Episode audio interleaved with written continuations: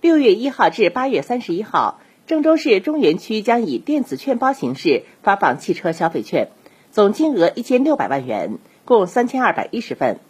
经开区将发放一千六百万元汽车消费券近三千份汽车消费券最高额度达八千元先领先得领完为止。